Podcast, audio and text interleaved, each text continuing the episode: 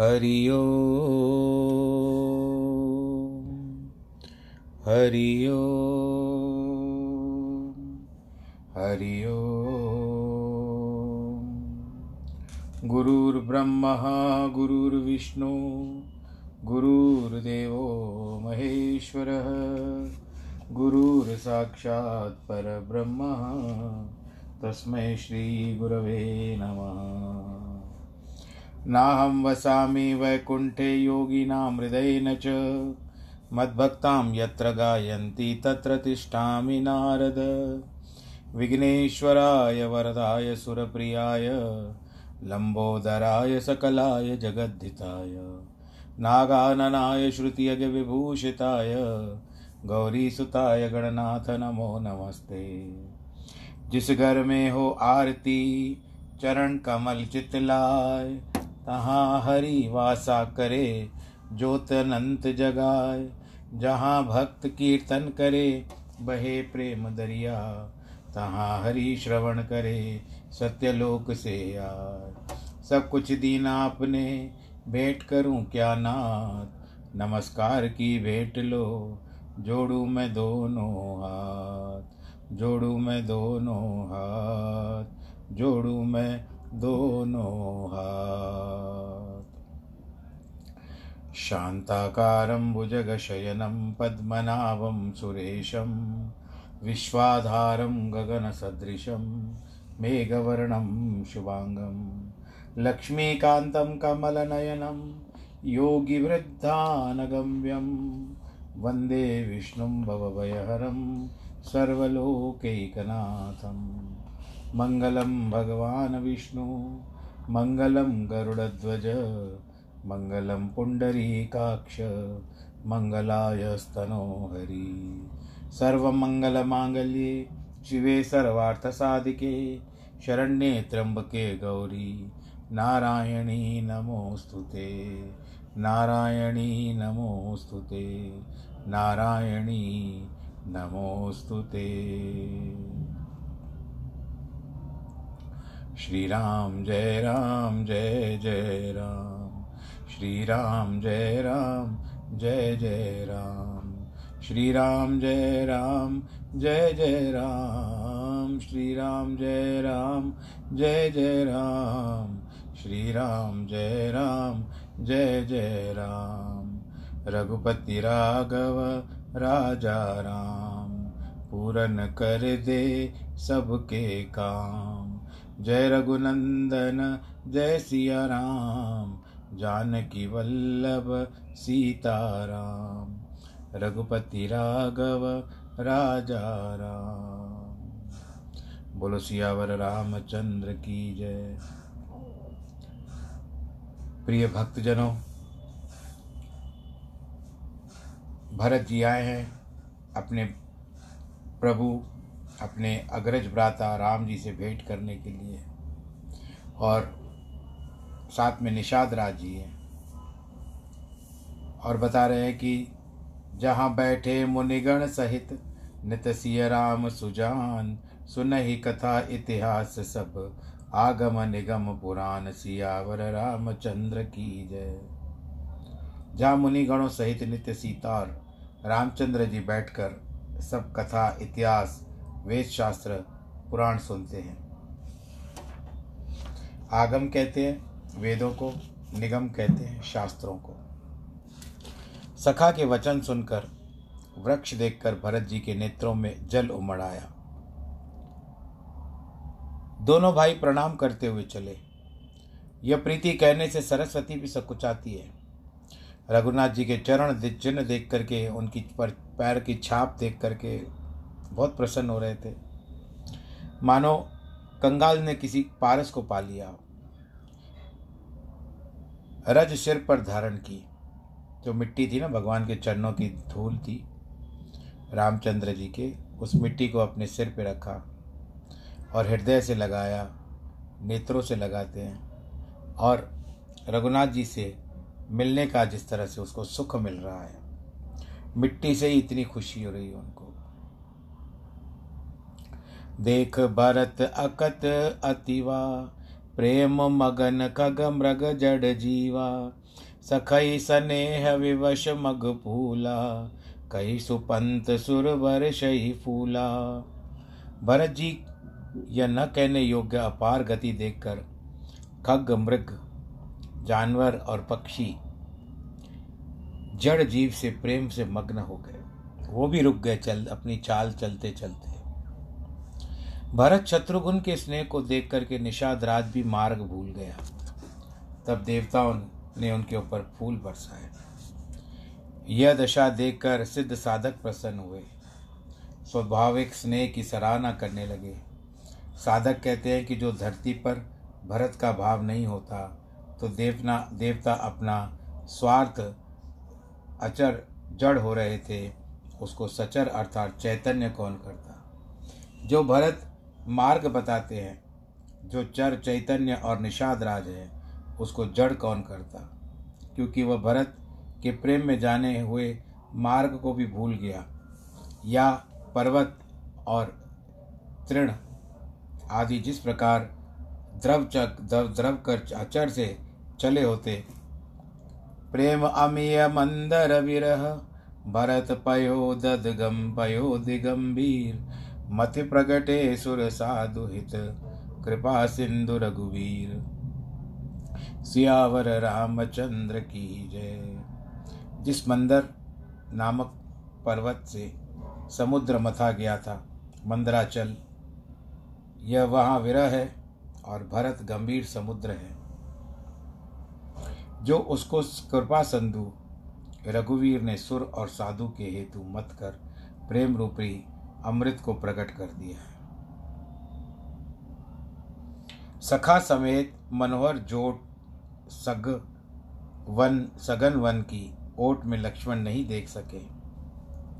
भरत जी ने प्रभु का पवित्र आश्रम, जो सब सुमंगल का घर और श्रेष्ठ था, उसको देखा दूर से।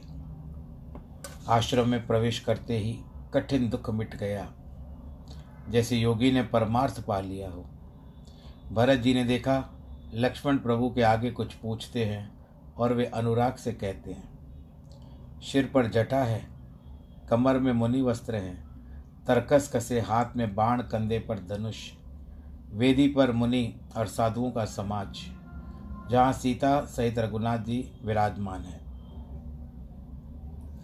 रघुनाथ जी पेड़ों की छाल के वस्त्र पहने हुए धारण किए हुए, सिर पर जटा डाली हुई है, सांवला शरीर है। इसी चौपाई में जानकी की गुप्त वर्णन है। लकार और रकार से स्वर्ण संज्ञा की गई है।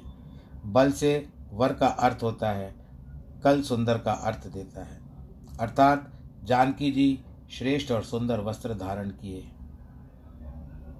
और तन पर बड़े बड़े केश छूटे हुए, श्याम अवस्था, श्यामा षोडश वार्षिकी इत्यमर, 16 वर्ष की अवस्था है, मानो रति और कामदेव ने मुनि का वेश धारण कर लिया हो। इसके प्रकट अर्थ से रघुनाथ का वर्णन है कि कमल से हाथ धनुष बाण पर फेरते हैं। गुप्त अर्थ से जानकी जी का वर्णन है और जानकी जी अपने हाथों से कमल फेरती है, और प्रकट अर्थ है कि जीवन की जरन को रघुनाथ जी हंस हंस करके हर लेते हैं। रघुनाथ जी की जरन को जानकी जी मुस्कान सहित देखने से हर लेती है। लसत मंजु मुनि मंडली, मध्य सिय सगुचंद, ज्ञान सभा जन तन धरे, भक्ति सचिदानंद, सियावर रामचंद्र की जय। मुनि के मंडली की मध्य में जानकी सहित चंद्रमा रूपी रघुनाथ जी विराजमान हो रहे हैं, जैसे कि ज्ञान के सभा में शरीर धारण किए हुए भक्ति और सच्चिदानंद बैठे हुए। भरत जी भाई और सखा समेत मग्न हो गए, हर्ष शोक सुख दुख जाते रहे। रक्षा करो नाथ रक्षा करो, ऐसा कहकर लकड़ी की नाई पृथ्वी पर गिर पड़े। प्रेम के वचन लक्ष्मण जी ने पहचाने, प्रणाम करते ही भरत जी के जी में जान लिया। इस ओर से तो स्नेह भरत जी का, और उधर रघुनाथ जी की आवश्यक सेवा, अर्थात इस तरह भरत का स्नेह चित्त को खींचता है तो उधर रघुनाथ जी ने पूछा था, उसका उत्तर देने में उनकी सेवा खींचती है। अतः न भरत से मिल सके, न रघुनाथ जी को उत्तर देते बने। न मिला जाता है न अलग रहा जाता है। श्रेष्ठ कवि लक्ष्मण के मन की गति कहते हैं। साहब की सेवा को अधिक मानकर भरत जी की ओर से स्नेह खींचा, जैसे खिलाड़ी चढ़ी पतंग को खींचते हैं, अर्थात ऊंची पतंग को खींचकर फिर थोड़ा ढीला छोड़ते हैं, फिर खींच लेते हैं। उसी प्रकार लक्ष्मण जी कुछ भरत की ओर देखते, फिर सेवा करने लगते, और इस प्रकार उधर से मन खींचकर सेवा में ही लगा दिया। प्रेम से पृथ्वी को माथा नवाकर बोले, स्वामी रघुनाथ जी भरत आपको प्रणाम करता है। रघुनाथ जी सुनते ही प्रेम से अधीर हो उठे। वही दुपट्टा, वही तरकस और वही धनुष, वहीं पर तीर को गिरा दिया।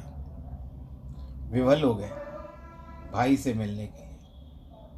वर वश लिए उठाए और लाए कृपा निदान, भरत राम की मिलन लख बिसरे सब ही अपान, सियावर रामचंद्र की जय। रघुनाथ जी बलपूर्वक भरत जी को उठा करके हृदय से लगा लेते हैं।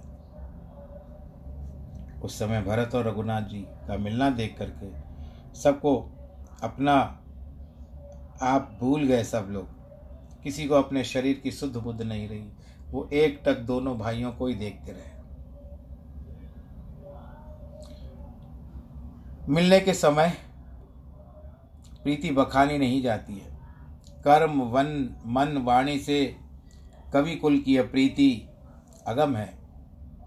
परम प्रेम से दोनों भाई पूर्ण होकर मन बुद्धि चित्त अहंकार विसार करके मिलते हैं। कहो उस प्रेम की कौन प्रकट कर सकता है। किसी कवि की मति उसकी छाया भी ग्रहण नहीं कर सकती। कवि तो अर्थ अक्षर का सत्य बल है, अर्थात अक्षरों के अनुसार ही अर्थ निकाल सकता है। नट जो होता है, जो कलाकार होता है, वो ताल गति से समान नाचता है। नृत्य जो करता है। भरत और रामचंद्र का ऐसा अगम स्नेह है, जहाँ विष्णु शिव और ब्रह्मा का मन भी नहीं जा सकता। फिर भी यह रघुनाथ जी और ब्रह्मादि देवताओं में भी कोई भेद नहीं है। तथापि उपासना ग्रंथ में रघुनाथ जी की अतिशय परता कही गई है कि प्रमाण है उपजय जासु अंश से नाना, विष्णु विरंच शंभु भगवाना। किसी का यह अर्थ है कि रघुवर जहाँ न जाए मन, अर्थात वहाँ राम का मन भी नहीं जा सकता। फिर विधि हरि हरि की कौन कहे। भरत महामहिम सुन रानी, जाने राम न सके बखाने। सो मैं उस प्रेम को कैसे वर्णन करूं, भला कहीं अच्छा लगा। राग गडरिए से तांत जिसने उन धुनी जाती है, बच सकता है। आपके घर में वो पहले समय होता था, अभी भी कई जगह पर होगे, जब कपास जो होती है उसको धुनते हैं, सफाई करते हैं बिस्तरा बनाने के लिए, तो आवाज़ आती है। तो क्या आप उसमें और सितार में समानता कर सकते हो। मिल सप्रेम रिपुसूदनई, केवट भेटौ राम, भूरि भाग्य बेटे भरत लक्ष्मण करत प्रणाम, सियावर रामचंद्र की जय। मेरे प्रेम पूर्वक शत्रुघ्न से मिलकर रघुनाथ जी, केवट से मिलकर बड़भागी लक्ष्मण जी, भरत जी से मिलकर प्रणाम करते हैं। लक्ष्मण जी प्रसन्न हो छोटे भाई से मिले, फिर निषाद को हृदय से लगाया। फिर दोनों भाइयों ने मुनियों की वंदना की, इच्छित आशीर्वाद का वचन दिया और प्रसन्न हुए। भाई सहित भरत को प्रसन्न होकर जानकी के चरण कमलों की धूल सिर पर चढ़ा दी, बारंबार प्रणाम करने लगे। तब जानकी जी ने भरत को उठाया, सिर पर कमल सा कोमल हाथ रख करके फेर दिया और बिठाया। जानकी के मन में ने आशीष दी कि स्नेह से मगन होते ही भरी देह की सुध न रही, इस कारण कुछ कहीं भी न कह सक रही थी। अथवा जानकी जी की आशीष सुनकर भरत ऐसे प्रेम मग्न हुए कि शरीर की सुध बुध नहीं रही। भरत जी सब प्रकार से जानकी को प्रसन्न देखकर सोच रहित हो गए और हृदय में झूठा डर जाता रहा। वही सोचते होंगे कि ये माता सीता क्या कहेगी। जानकी जी क्या कहेगी कि भरत की माता ने तो खैर वो तो जो किया सो किया, क्या भरत भी उसमें सम्मिलित था? ऐसे अनुमान भरत के मन में आ रहे थे। परंतु जैसे जानकी जी ने उनको सर पे हाथ रखा और बिठाया सामने, तो भरत जी के मन में वो जो संदेह था वो मिट गया। कोई कुछ न कहता है, न पूछता है, मन प्रेम से भर गया है, अतः अपनी गति से छूछा हो गया। उसी अवसर पर केवट धीरज धर हाथ जोड़कर प्रेम प्रणाम पूर्वक विनती करने लगा। केवट कहने का भाव है कि प्रेम में मग्न हुओं को निकलता है। नाथ साथ मुनि नाथ के, मातु सकल पुर लोग, सेवक से नव सचिव सब, आए विकल वियोग, सियावर रामचंद्र की जय। हे नाथ, मुनिनाथ के साथ सब माता पुर के लोग, सब सेवक सेनापति आपके वियोग में विकल होकर के आए हैं।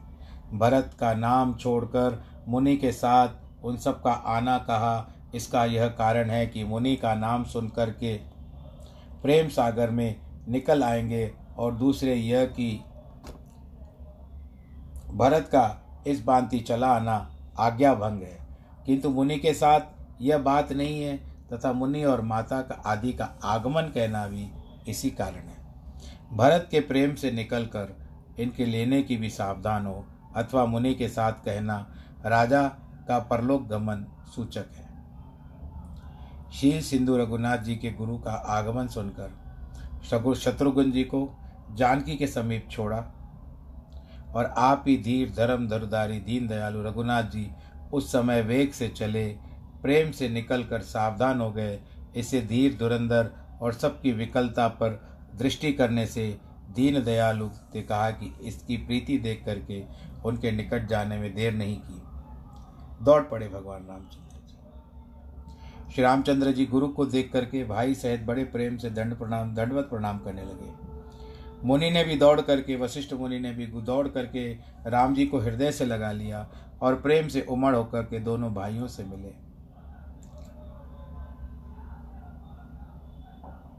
प्रेम से पुलकायमान होकर केवट ने अपना नाम कह करके दूर से ही दंडवत प्रणाम किया। मतलब है कि निषाद को ऐसा प्रेम हुआ कि वशिष्ठ के संग आया है, परंतु उसको इस बात की सुध न रही कि इससे प्रणाम किया अथवा ऋषि ने मिलने हेतु प्रणाम किया। निषाद से ऋषि वरवश मिले, जैसे कोई पृथ्वी लुटते ही स्नेह को समझता है। रामचंद्र जी भक्ति सुमंगल मूल है, यह कहकर देवता आकाश से सराहना करके फूल बरसाते हैं। देखो, इस निषाद के समान नीच और वशिष्ठ के समान और कोई जगत में नहीं है। ऊंचा बड़ा कोई नहीं है। जेहि लख लखण होते अधिक मिले, मुदित मुनिराव, सो सीतापति भजन को, प्रकट प्रताप प्रभाव, सियावर रामचंद्र की जय। जिसको देखकर लक्ष्मण से भी अधिक प्रीति कर प्रसन्नतापूर्वक मुनिराज मिलते हैं, सो वह सीतापति श्री रामचंद्र जी के भरत की महिमा प्रकट है। सुजान रघुनाथ जी ने सब लोगों को दुखी जानकर बड़ी करुणा कर दयालुता से, जो जिस भाव से जैसा अभिलाषी रहा, वह उसी वैसे ही रुचि रखती है। श्री रामचंद्र जी ने भाई समेत पल भर में सब किसी के मिलकर दुख और कठिन दाह दूर कर दिए। रघुनाथ जी के पक्ष में यह बात कुछ बड़ी बात नहीं है, जैसे करोड़ों गरोड़ में एक ही सूर्य की छाया पड़ती है। केवट से मिलकर और अनुराग से भरकर सब पूर्वासी भाग्य की सराहना करते हैं, अथवा पूर्वासियों से मिलकर। फिर रामचंद्र जी निषाद से मिले, फिर मिलने का कारण है कि इसने गुरु से मिलाया। यह देख करके पूर्वासी भी सराहना करने लगे। रघुनाथ जी ने मैतारियों से ऐसे को दुखी देखा, फिर सुंदर बेली को बर्फ से मार दिया। पहले रघुनाथ जी आए किससे मिले पता है? कैकई से मिलते हैं। सरल सरल स्वभाव और भक्ति से उसकी मति प्रभु ने गीली कर दी, अथवा प्रभु ने अपने सरल स्वभाव से उसकी मति को भक्ति में भीगी हुई समझा। फिर पाँव पढ़ करके बहुत प्रकार से समझाया कि यह दोष काल कर्म तथा विधाता के सिर पर रख दिया और कहता है कि इसमें आपका दोष नहीं है, जो काल कराता है, जो कर्म होता है और जो विधाता को मंजूर होता है, ये सब उसी के कारण हुआ है। अथवा परम बोध कराकर अर्थात अपना स्वरूप दिखाकर काल पाकर को कर्म का विधान हो गया, उसका दोष उन्होंने अपने सर पर लिया। बेटी रघुवर मात सब करि प्रबोध परितोष, अम्ब ईश आदिन जग काहु न देय दोष, सियावर रामचंद्र की जय। रघुनाथ जी सब माताओं से मिले, उनको समझाया, संतुष्ट किया कि माता यह जगत ईश्वर के अधीन है, हमको किसी को दोष नहीं देना चाहिए। गुरु की स्त्री के चरणों में भाइयों ने प्रणाम किया और जो भी ब्राह्मणों की स्त्रियां संग आई थी उनको भी दंडवत किया। गंगा और गौरी के समान सबका सम्मान किया, उन्होंने कोमल वाणी से आशीर्वाद भी दिया। फिर दोनों भाई चरण पकड़कर सुमित्रा की गोद में बैठे। उसने ऐसे हृदय से लगाया जैसे किसी कंगला को संपत्ति, कंगाल आदमी होता है ना, गरीब को अचानक से आप 1 लाख 2 लाख रुपए आज की तारीख में दे दो तो कैसी उसकी दशा होगी। फिर माता के चरणों में दोनों भाइयों ने प्रेम से व्याकुल होकर के गिरे। बड़े प्रेम से माता कौशल्या ने हृदय से लगाया, नैनों के स्नेह जल से स्नान कराया। उस समय हर्ष विषाद कोई कवि भी नहीं कह सकता कि क्या खुशी थी और क्या गमी थी, इसका कोई बखान नहीं कर सकता। जैसे गूंगा होता है वो बोल नहीं सकता है, वो आपको स्वाद बताएगा तो किस तरह से बताएगा, वो मुख से नहीं बोल सकता, केवल हाथ उठा करके ये 2 अंगूठा और जो उंगली होती है तर्जनी उंगली, इनको मिला करके इशारा करता है कि बहुत अच्छा था, बहुत सुंदर था। भाई सहित रघुनाथ जी माता से मिलकर गुरु से मिल बोले कि चलिए, पुरजन मुनि की आज्ञा पाकर जल थल देख करके उतरे। मैसूर मंत्री मात गुरु गने लोग लिए साथ, पावन आश्रम गमन किया भरत लखन रघुनाथ, सियावर रामचंद्र की जय। ब्राह्मण मंत्री माता गुरु गिने चुने लोगों को साथ लेकर भरत लक्ष्मण रघुनाथ जी पवित्र आश्रम में चले। सीता जी आकर मुनि के चरणों में लगी, मन मांगी उचित आशीष ली। गुरु की स्त्री और मुनियों की स्त्रियों से मिलकर जो सुख पाया, जैसा प्रेम बढ़ा, कहा नहीं जा सकता। जानकी जी ने सब पद वंदन कर जी के प्यारे आशीर्वचन लिए। जब सब सासुओं ने जानकी को निहारा तो नेत्र मूंद लिए कि सुकुमारता से सहम गई। यह चौपाई जानकी और सास दोनों को और लगती है। जब सब सासुओं ने जानकी को देखा तो उन सब की बेचारियों की आंखें नीची हो गई और यह दशा हुई जैसे हंसनी बधिक के वश में, शिकारी के वश में पड़ जाए। मन में कहने लगी, ये करतार कुचाली तेने ये क्या कर दिया। दूसरे पक्ष में हंसनी जानकी और बधिक के कही है, उन्होंने भी जानकी को देख करके बड़ा दुख पाया। अब यह सहना पड़ता है कि जो विधाता कला करावे क्या कर सकती है। तब जानकी हृदय में धीरज धर करके नील कमल से नेत्र जल भर करके सब सासुओं से आकर के मिली। उस समय पृथ्वी में करुणा छा गई।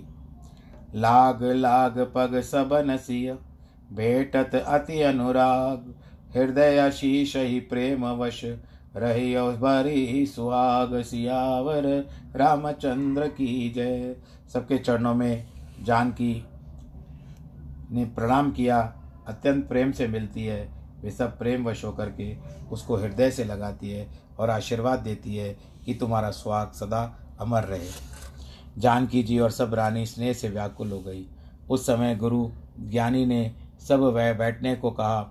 वशिष्ठ जी ने माया का संबंध होने से जगत की गति का वर्णन किया और कुछ परमार्थ की बातें भी कही। ज्ञान दृष्टि से देखने पर संसार का प्रपंच झूठा जान पड़ता है। आप सब लोग भी बैठते हो सुनने के लिए, तो आप इस एक क्षण के लिए दुनिया को भूल जाते हो ना, थोड़ी देर के लिए, आधे घंटे के लिए जो भी कथा होती है यहाँ पर, आप दुनिया को भूल जाते हो। तो सच्चा राम, बाकी दुनिया झूठी, ऐसा समझ जाना। फिर वशिष्ठ ने रघुनाथ जी से राजा दशरथ का सुरपुर गमन सुनाया, जिसको सुन करके रघुनाथ जी को बहुत दुख हुआ, अपने पिताजी का गमन सुन करके, प्राण त्यागने तथा अपना अन्याय का विचार करके। भगवान रामचंद्र जी भी बहुत व्याकुल हो गए। वज्र के समान कठोर और कटुवाणी सुनते ही लक्ष्मण, जानकी और सब रानी रोने लगी।